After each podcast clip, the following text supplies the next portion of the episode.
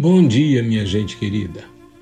Hoje vamos tratar de um assunto na nossa devocional que muitas pessoas acham que o tema é desagradável. Eu falo sobre a disciplina. Ninguém gosta de ser disciplinado, não é? Mas eu abro a minha Bíblia em Hebreus capítulo 12, versículo 6 e ouça o que o Senhor está dizendo. Porque o Senhor corrige o que ama e açoita a qualquer que recebe por filho. Veja bem, a questão da disciplina é algo difícil de entender, especialmente porque estamos tão condicionados pela cultura em que vivemos. Em muitos ambientes educacionais, descarta-se qualquer tipo de disciplina para os, para os alunos, pois considera-se que o dano emocional de uma disciplina é irreparável.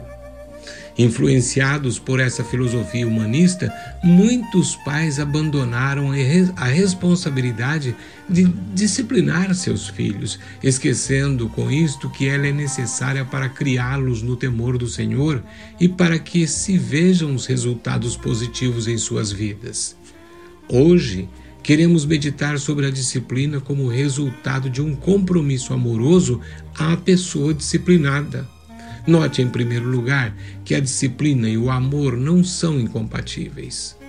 Pelo contrário, o autor de Hebreus diz que uma das formas de conhecermos o amor de Deus por nós é a disciplina que ele traz sobre as nossas vidas. Esta aparente contradição é mais fácil de entender quando não nos concentramos no processo da disciplina, mas no produto dessa experiência, pois ela é um investimento que dará frutos aqui, nesta terra e também para a eternidade. Por último, quem sofre a disciplina experimenta o desagradável, mas para o nosso bem, nosso Pai amado não desiste dela. Reflita queridos irmãos e amigos, no que você ouviu e que Deus abençoe tremendamente o seu coração. Amado e querido Pai, nós queremos sempre ser disciplinados pelo Senhor.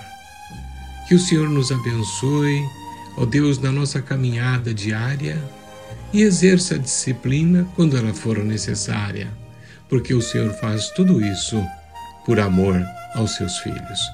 Muito obrigado, Pai, em nome de Jesus. Amém.